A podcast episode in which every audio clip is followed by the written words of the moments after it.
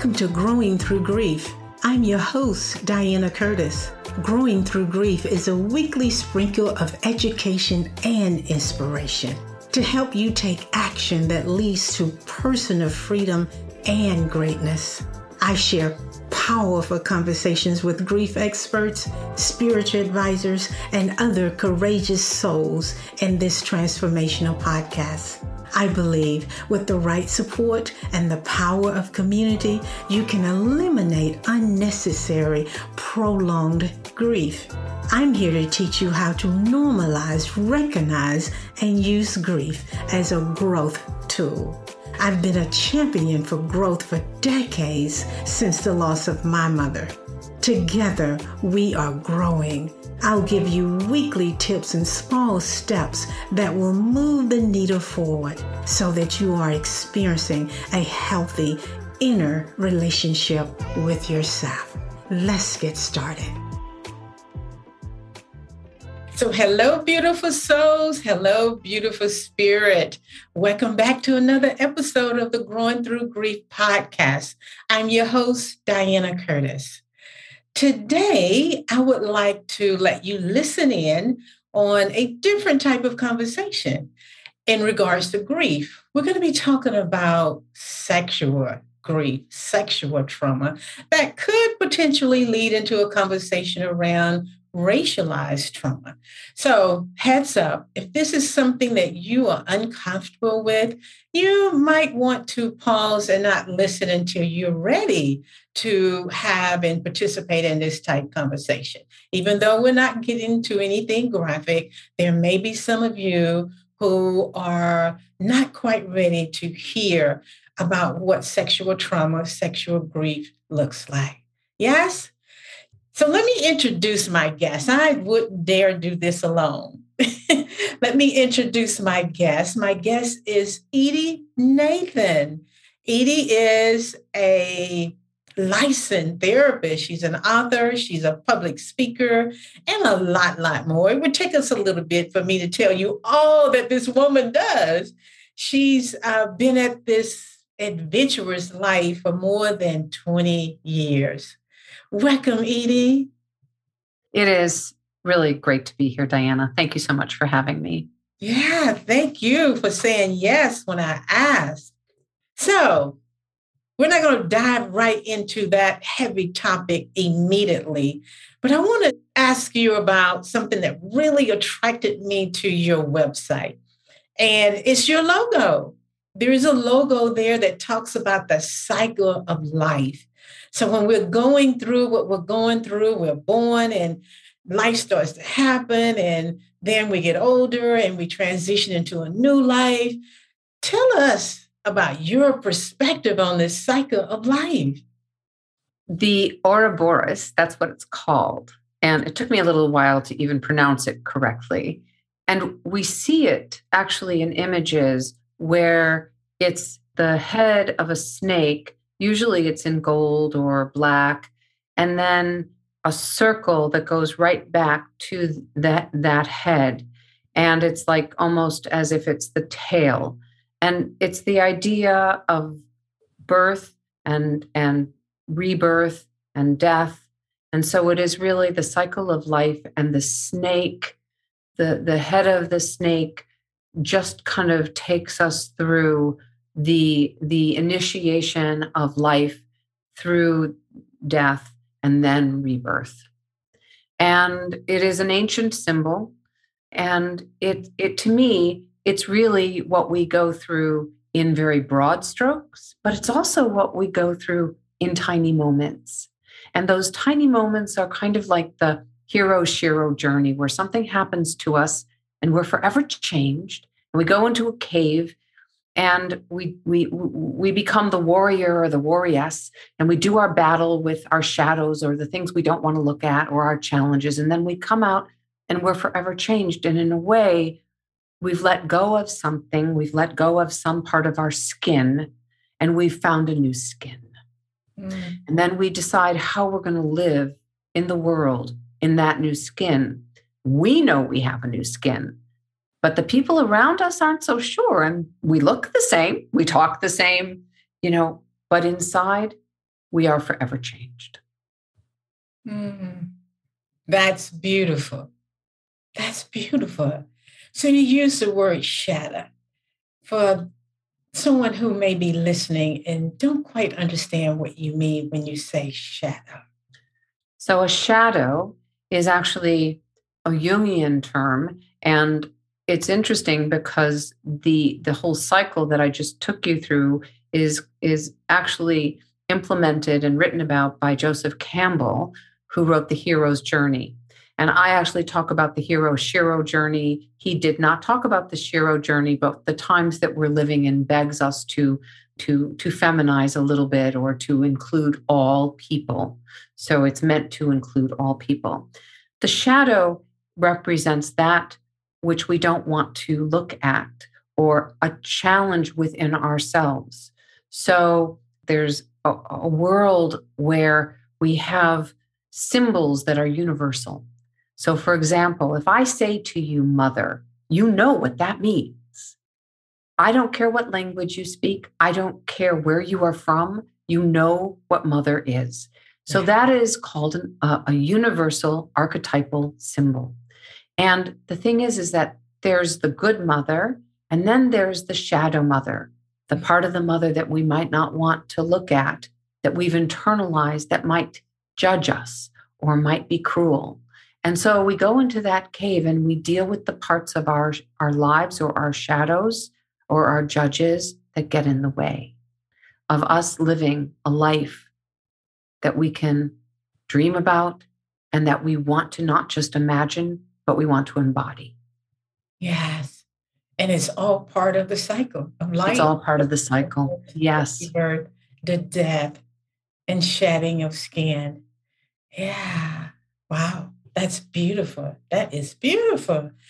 so, the cycle of life, share with our audience, if you don't mind, a little bit about your own grief experiences. And I know we've had a very solid, rich conversation prior to this conversation. And I'm recalling that you and I have something in common we're part of this club that no one wants to be part of, and that is we both lost our moms. And I recall you also sharing that you lost your partner at the age of 27, and you lived in this multicultural environment, and then, da da, you moved to an all white environment. And those experiences there definitely created some grief experiences, right?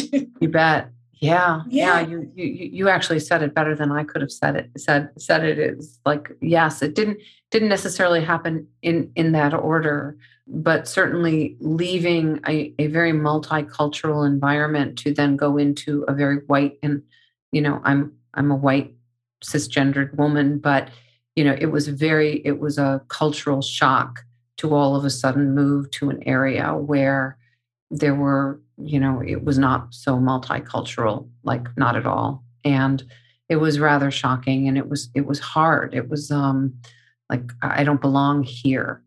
And so it brings a lens that that I welcome because it's opened my heart in ways that you can't force or you can't even create. If it happens, it happens, you know. But my and and and so leaving that environment was certainly filled with grief going through life and having been teased or and bullied, um, abused sexually, and then having been a very big, a bigger woman. I'm not a bigger woman now, but having put on weight really, I think, is a response to wanting to protect the self and the soul from being hurt again. And I think that sometimes that's what people do. They they shield themselves either through weight or through weight loss or through drugs or you know alcohol. And um, but for me it was food. And i figured you know nobody could get to me if i was well protected and padded if you will. And then i lost i lost my partner when i was 27 and then my mom more than 20 years ago. And that club of losing the mom is pretty a pretty intense one and it's funny because no matter how old you are and even if the relationship was a rough one, upon the death of, of of a mom, sometimes what's taken away is the thought, well, maybe one day I can work it out. One day I can make it better if it was a rough relationship. If it was a good relationship, then it's like, why couldn't uh, she have been around longer? And I had, you know, this loving woman around me longer. Yeah. There's no love like a mother's love, right? It, it's true. Or, and sometimes you want that to be true and it's not. Yeah. Wow. Yeah. Right. It really struck me when you said you moved into this white neighborhood and you there was a feeling of I don't belong here. Yeah.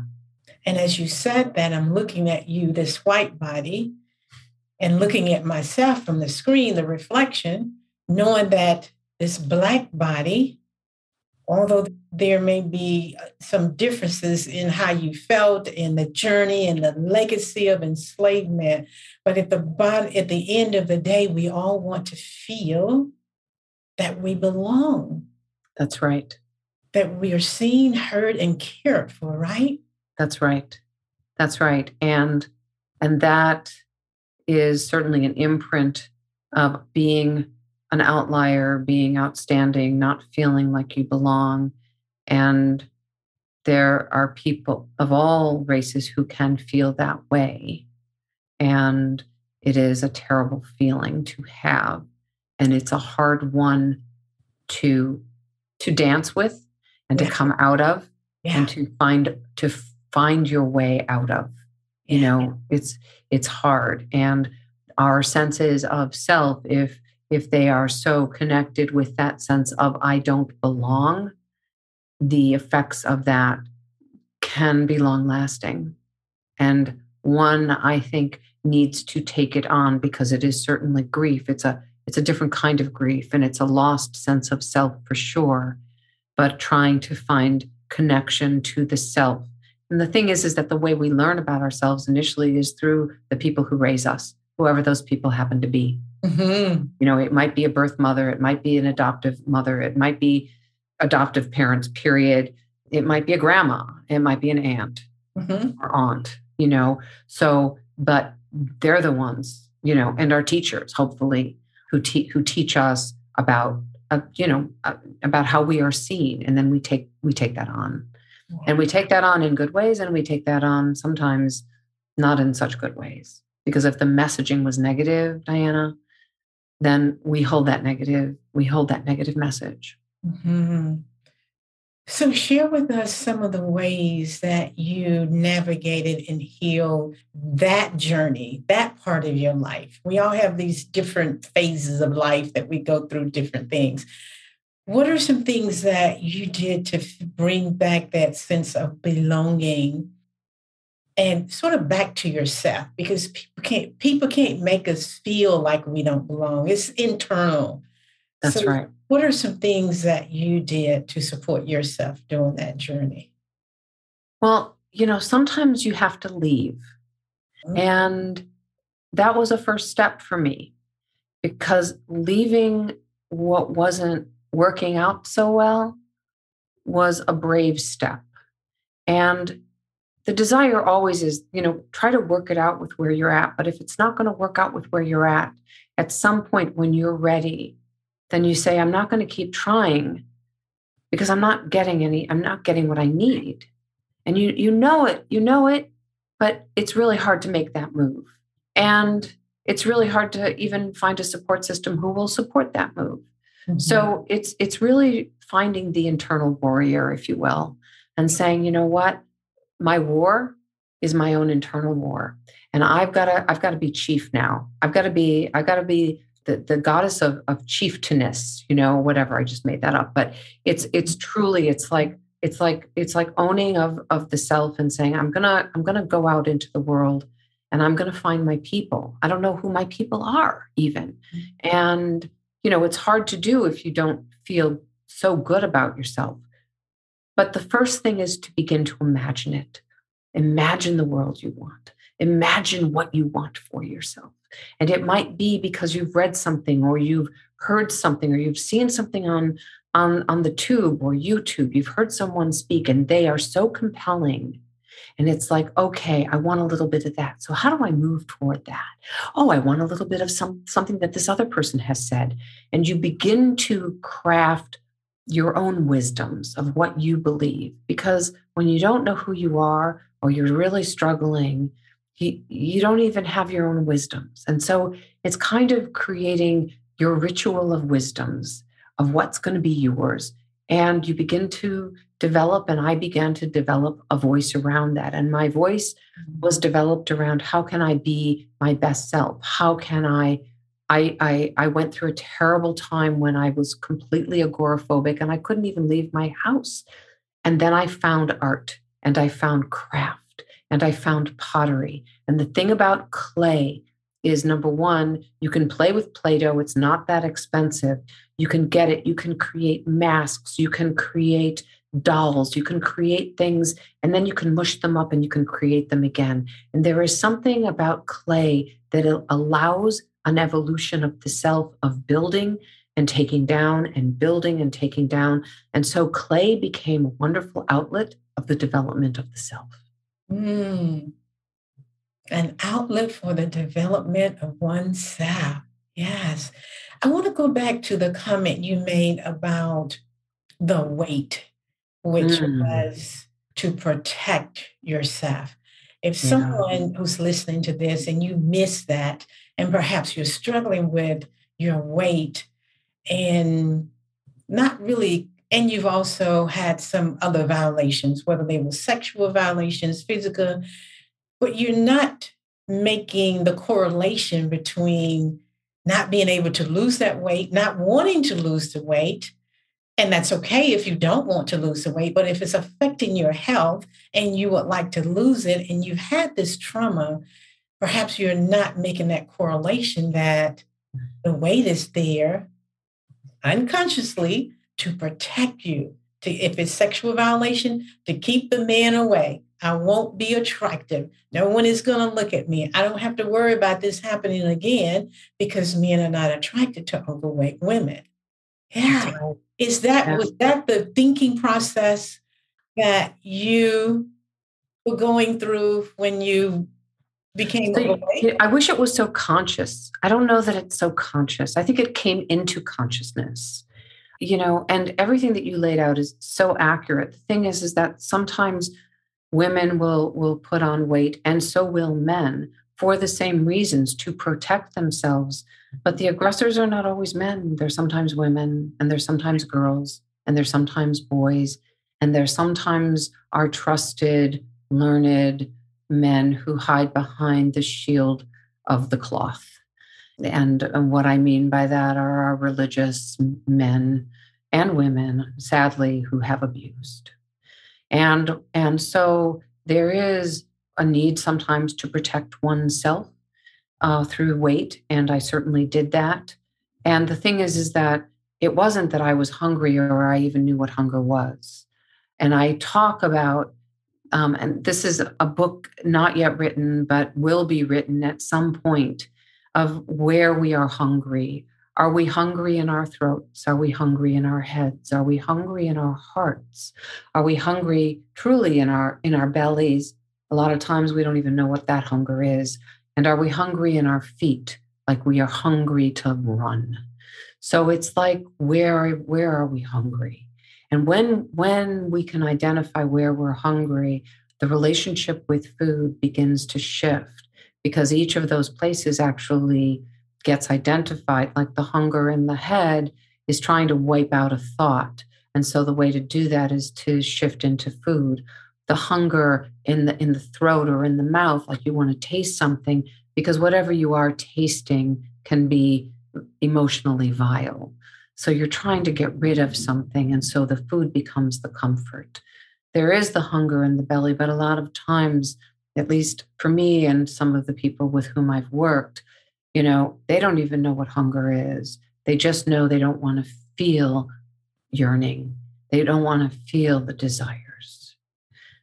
Is it a sexual hunger? And I didn't even go through that here, but how do you shut that down? Sometimes it's with food. and and and truly you know we we talked a little bit about you know you you open this about sexual grief but someone who has put on weight you know just sexually it it can be very very hard to be intimate with another person because of the weight. So the weight serves as a protection but it also serves as if you dare to get near me then maybe it'll be okay but then it's literally difficult to get comfortable enough with someone to move into something that's intimate, physically intimate. Mm-hmm. Okay, so let's go there. Okay. You mentioned earlier about some of your grief uh, experiences, events, whatever. You mentioned the uh, the sexual abuse, and we talked about a sexual response to sexual trauma.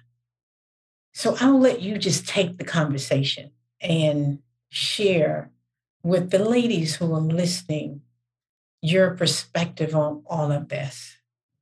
Okay. And I know you're getting ready to write a book, or and you're also. I'm, I'm halfway through. You're right now. Through. There's a working, yeah. There's a working title. It's called "Sexual Grief: yeah. A Human A Human Condition." A human condition. Yes. Hmm. Okay. Because I think that it, that this book is not just for women. It is for women. It is it is for all people. I don't even want to distinguish gender. It is for all people, mm-hmm. wherever you are, and however you feel or think about yourself. Yeah. With that said, I see sexual sexual grief is a response to a sexually traumatic event and sexual trauma and sexual grief form a kinship, and that kinship holds you hostage from living a life worth living. And it's very powerful. It's very, very powerful. And sexual grief is a natural response. It's a natural response to an unnatural sexual traumatic event. Yeah. When you make that statement, it's a sexual response to an unnatural response to an unnatural sexual event, I'm reminded of situations where maybe it's a young teenage girl who's being violated and she actually responded. The body responded. That's right. Right? That's right. Even though that's not what she wanted, so, no. because she responded, the body responded to the stimulation. She went on to live her life thinking that she gave permission. That's right. That's right. And so, what's the outcome of a story like that? There's a lot of outcomes. Okay. One is, I'm never going to let someone touch me. Another is, what's the point? I'm going to let anybody touch me. And my body is no longer my queendom you know i i like to think of the body as our it, it is it is our castle. It is for women. It is our kingdom our queendom for for all people. It is it is your home. It is it is to be respected and honored. And when someone externally dishonors our bodies we then sometimes dishonor it ourselves because we have a shame response and because we think oh this is this is about who I am and and I didn't fight hard enough or I didn't do something enough. And the sexual grief comes in and it affects not only the way that we think about ourselves but how we engage in relationships or and and it affects how, how we look at a calendar year. For example if a, a certain abuse happened at a certain time of year we might find that years later we get sick during that time or we get very emotional during that time, but we don't mark our calendars. And one of the things that I always talk about is you've got to mark your calendar. You've got to know and remember, because if you don't remember, it remembers you. Are you feeling invisible? Are you sliding through life feeling hopeless and wishing someone would come along and save you? Is it time to stop wishing and time to get busy living life, creating what you desire, living a victorious life of fulfillment in a community with other compassionate hearts, healing, growing, transforming into your greatest potential. Sign up now for the next course, Growing Through Grief System, a holistic and compassionate approach to limitless growth and healing. Visit www.coachingtotheheart.org to learn more. Celebrate yourself, your life, and your legacy. We are growth seekers, mastering the game of life and creating a different reality beyond grief and loss. Let me make certain I understand what you just said that when an event happened, this case we're talking about sexual violation, you're recommending that the woman mark the calendar of the day that it happened? Yes. Or put something there that says, that lets you know whether it's a, a sad face, I don't care. But I want, I want the recognition. It's not about forgetting because we can't forget. It's about learning how to remember peacefully. The thing is, is because we want to forget and we want to push it away, it continues to hold us hostage. And how do you remember peacefully? So, one of the things that I talk about and I teach are hostage negotiation techniques because the memories hold us hostage, it holds our brains hostage, it holds our hearts hostage, it holds our ability to be intimate hostage. One of the first st- steps to dealing with a hostage situation mm-hmm. is by listening. The last thing people want to do when they've been a victim of sexual abuse is to is to listen to what's going on within their bodies or within their memories and they often shove things down and it's it's a kind of amnesia that happens to protect the self and sometimes sometimes the memories come up and sometimes they don't but if we can if anyone who has knows and remembers that they've been in a sexually traumatic experience like sexual abuse. And instead of like saying, I'm going to forget that, I'm going to forget that, I'm going to just push it down, chances are the person who's pushed it down is, is struggling. They're struggling to have good relationships with a partner. If they if they if they chose to have children with their children, maybe they're they're hyper vigilant and so they're protecting their children because they never want their children to get hurt the way they were hurt. But what ends up happening is the children don't know, are, are so protected that maybe they don't grow their own ability to be in the world because they've been so protected. Mm-hmm. And then they're that kind of cradling actually puts them into a position where they're less safe on some level because they're not mapping as well. Yeah. So going back to the documenting, highlighting on the calendar. Yeah. When you rephrase that statement for me, what came up for me was I get to control the narrative.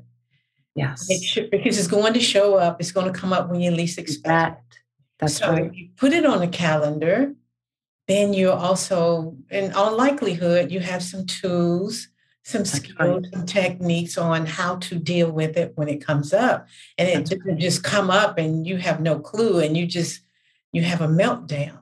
That's right. so that's one advantage of putting it on a calendar. I have to admit that surprised me.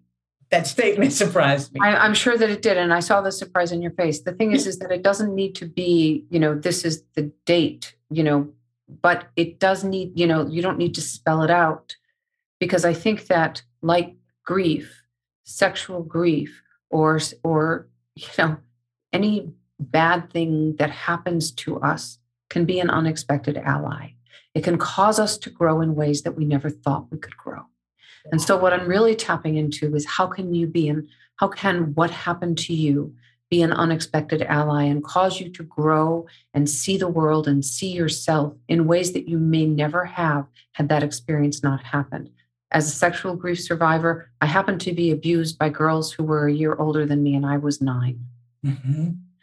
And, you know, on some level, we can say, okay, so you were nine years old and they were 10. But the reality is, is that if they did that to me, something was being done to them.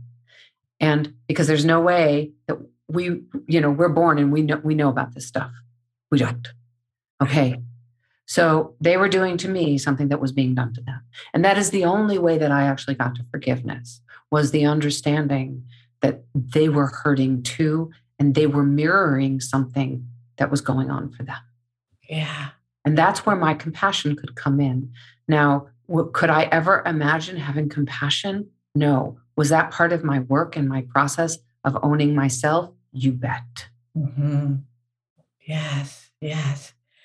So now we know there are just tons of possibilities in regard to who may have been hurting the girls who hurt you. But let's just go back to what we we know for sure. yeah. That this white male body and the legacy that started how many ever hundreds of years. I'm going to start with Black women. Yes. The raping, the violating, because these women were enslaved.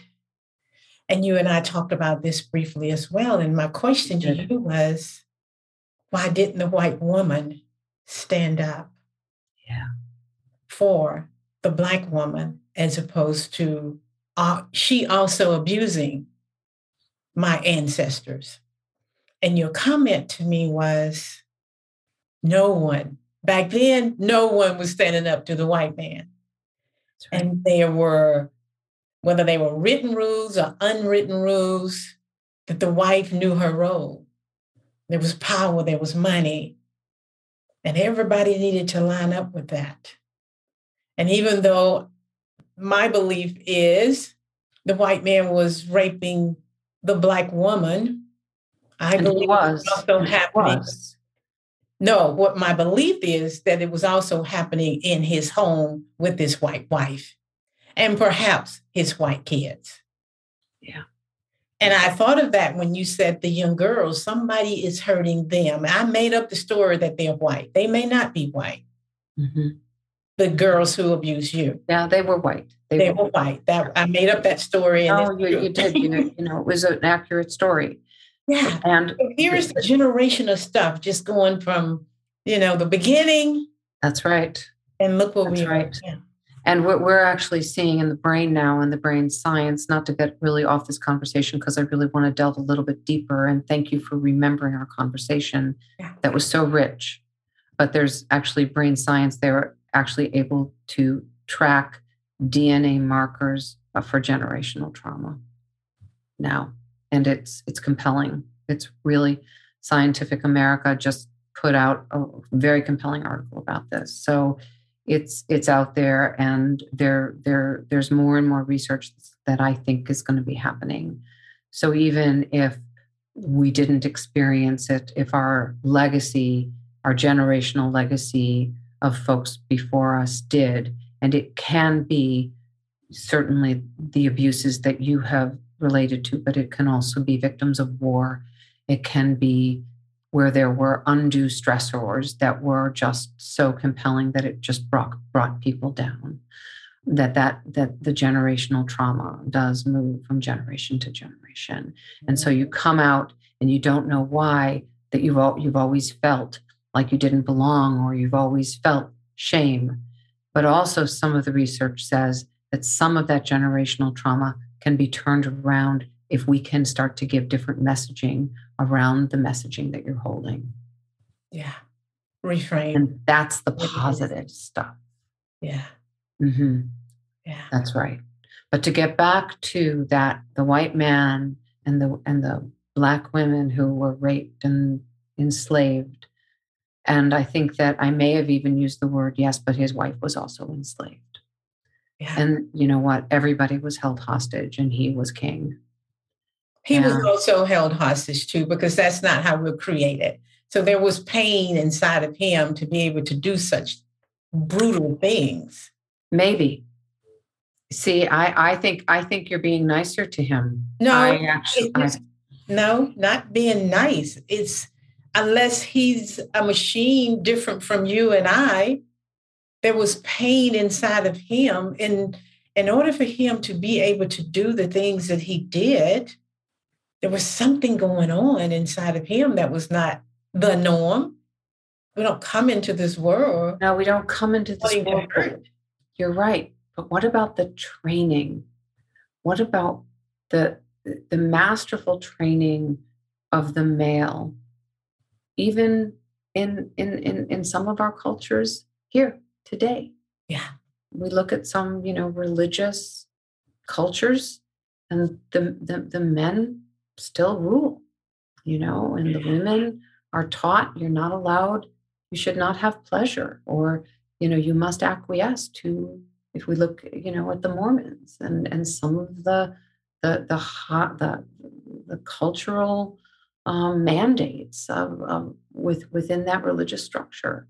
And it's, it's just startling that it can still exist yeah. to get back you know yeah okay i i love your insight and i love that perspective that he must have been that white man must have been hurting too and i appreciate that. Yeah. But what do you do with that? What do you do with the vestiges of that generational trauma and the angst? And the angst of of some of the, the, the white families who are now realizing what their ancestors did and the realization of the black families that they've got you know especially with the dna now i'm i'm part white. I'm half white. Like what do you do with this? And what do you do with the way if we go back to that sense of self? And how do you own what are you owning? And who do you want to be? Yeah well, the world is showing us what we do with this, and it's pretty horrific. But sometimes things have to be turned upside down to turn back the right side, the right ways. I don't think you and I will live long enough to see complete harmony. Um, Sadly, I don't think anybody will ever see no, that. I don't know. I don't know. You know what I hope, Diana? Like you and I are having this amazing conversation. Yeah. And I would just like to say that the more conversations people can have, like the conversations you and I are having. Yeah.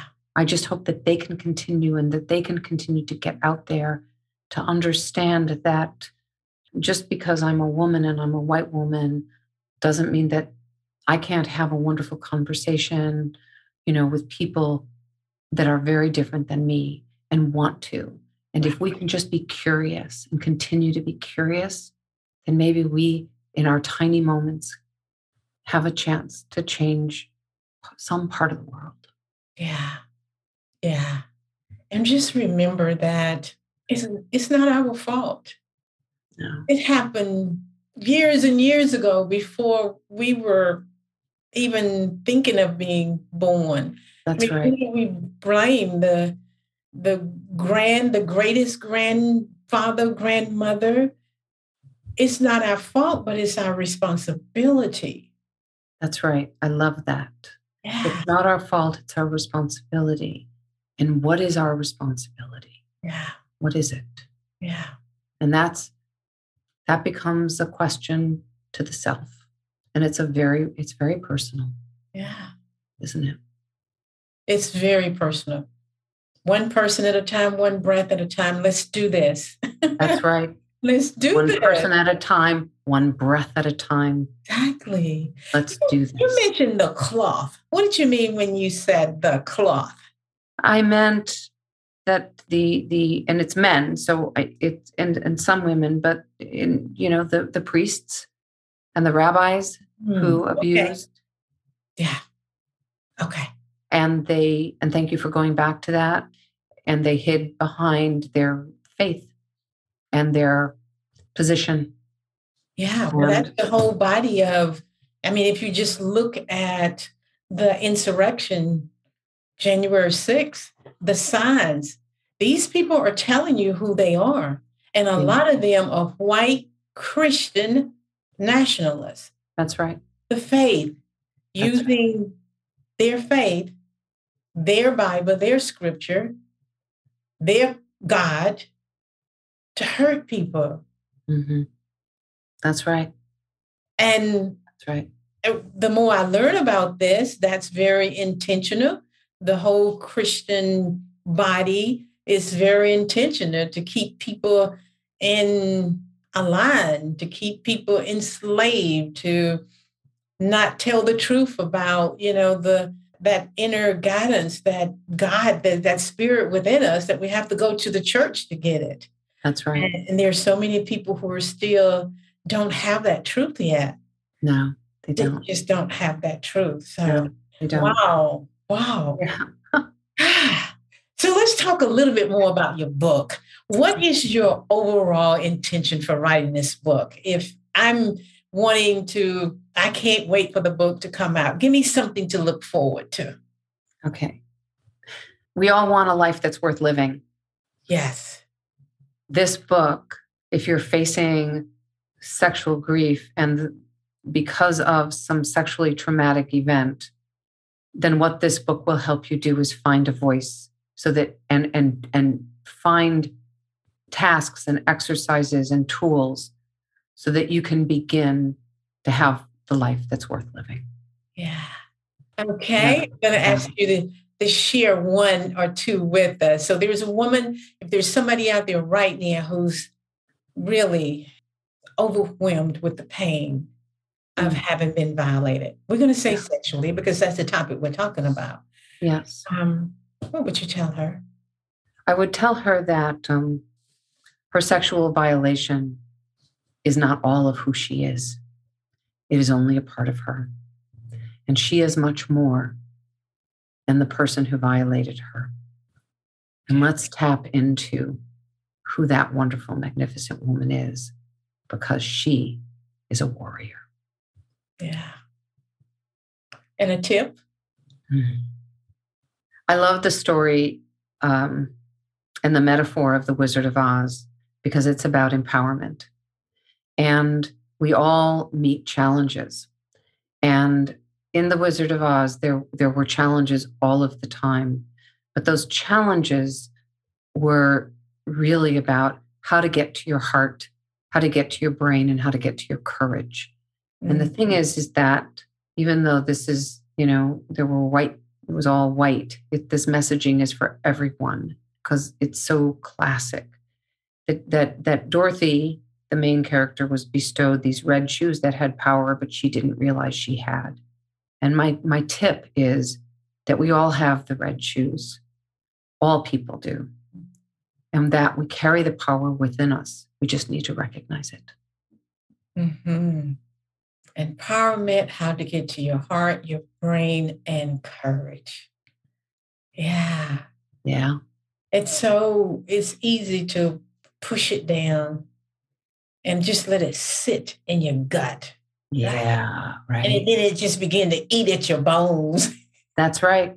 It yeah. eats at your bones. It eats at your bones. And the, the goal is let's stop it from eating at your bones. Yeah. Because I I really do believe that all people have amazing courage and that all people have delicious brains and that all people have hearts. It's yeah. just we need to get to them. Yeah. Because so often they're masked by just surviving.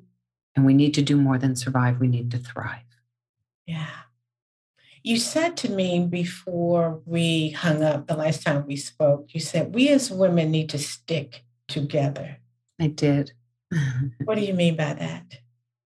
I think that sometimes women can um, become a little catty and um, because they're insecure or because they they they need to feel like somehow they're better than someone else mm-hmm. but if we could level ourselves out a little bit and calm ourselves down and not think of each other that uh, as competitors that we could actually change the world mm-hmm. but we need to gather yeah. we need to gather we need to gather in our perspective tents we need to gather as the powerhouses we are we need to gather as the goddesses we are. We need to, you know, be Athena and we need to be Diana and we need to to be Hestia and we need to really tap into, you know, all of the different aspects of how we are goddesses because we can tend to the earth and we can make it grow and we can make our voices be heard. Mm. But it's much easier to do it as a collective than think about doing it alone. Yes, that is beautiful. You and I both know that growth happens in those tender places. Mm. I was very yeah. intentional about naming this podcast. It is always about growth. I love the term queendom. Thank you. I, love that. And gathering in those tents, those places where there's no competition. What is that? Yeah. yeah. What is that? right? Yeah. Because then you're so busy, right, Diana, being competing that you're not owning yourself. You're just competing. You're, res- you're a responder rather than an innovator. Right. And right. why can't we be innovators, even, especially because we can be so mm, vulnerable, you know, especially because we carry wounds, especially, and especially because we, we grieve. And, and my, my first book, which has been out for a couple of years, it's called It's Grief the dance of self discovery through trauma and loss. It's about self discovery. And this next book, Sexual Grief, right now, the working title, A Human Condition, it's about self discovery and no longer being held hostage. Yeah. Self discovery. Yes. You, when you were talking, I remember, I don't know if you know Resmaa. I don't know the last name, but anyway, he talks about the wounds in the womb. And mm-hmm. our babies are being born from these wounded wombs, right? Oh, yeah. Talked about how the white mothers, they raise these boys who become men. We did. We talked about filled this. with hatred. Yeah. Yeah. Yeah. So it's a vicious cycle.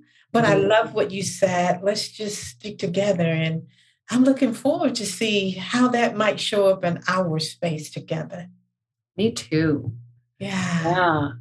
I mean, I think that that you you the fact that you are bringing this out there and and your many guests, you know, you bring you bring out the best in people and and isn't that a wonderful thing to have? Isn't that a precious precious part of of of your superpowers?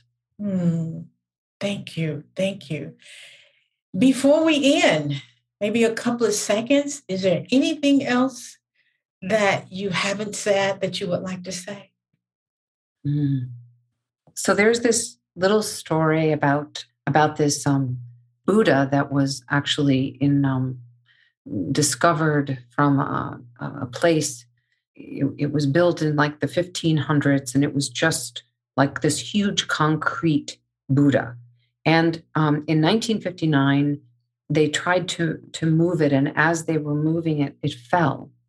And a chip of the concrete, which they didn't know, fell off. And what they saw, what they found, was gold. And then they began to painstakingly chip off the concrete and the story goes that the monks who had this gorgeous, from the 1500s, this gorgeous Buddha, had, had lathered it, slathered it in gross concrete and make it, made it look ugly because they knew they were going to be attacked and they wanted to save it. They all died, but the Buddha remained intact. And it wasn't until the 50s that this happened because something was being renovated and that that we all walk with parts of us that have the concrete. But the goal is to start to chip away so that you can get to your golden self. Mm. And that's what I'd like to leave you with. And that's a story that I have in the new book. Mm. Get back to your golden self. That's beautiful. Yeah. Thank you so much for saying yes. Thank you for getting me to yes. Yes, beautiful, beautiful.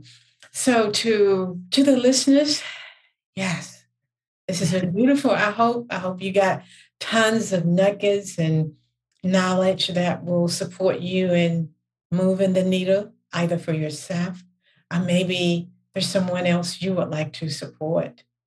So give yourself permission to feel whatever it is you need to feel, heal, and grow.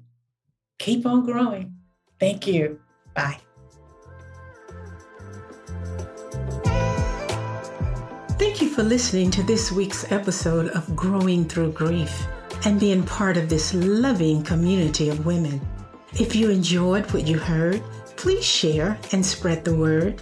Let's help all women become richer and more nourished in their heart so that they're able to just keep on rising. And if you haven't already, subscribe, rate, and review the show on your favorite podcast player. If you have any questions, comments, or topic ideas, or you would like to be a guest on my show, you can reach me directly at coachingtotheheart.org.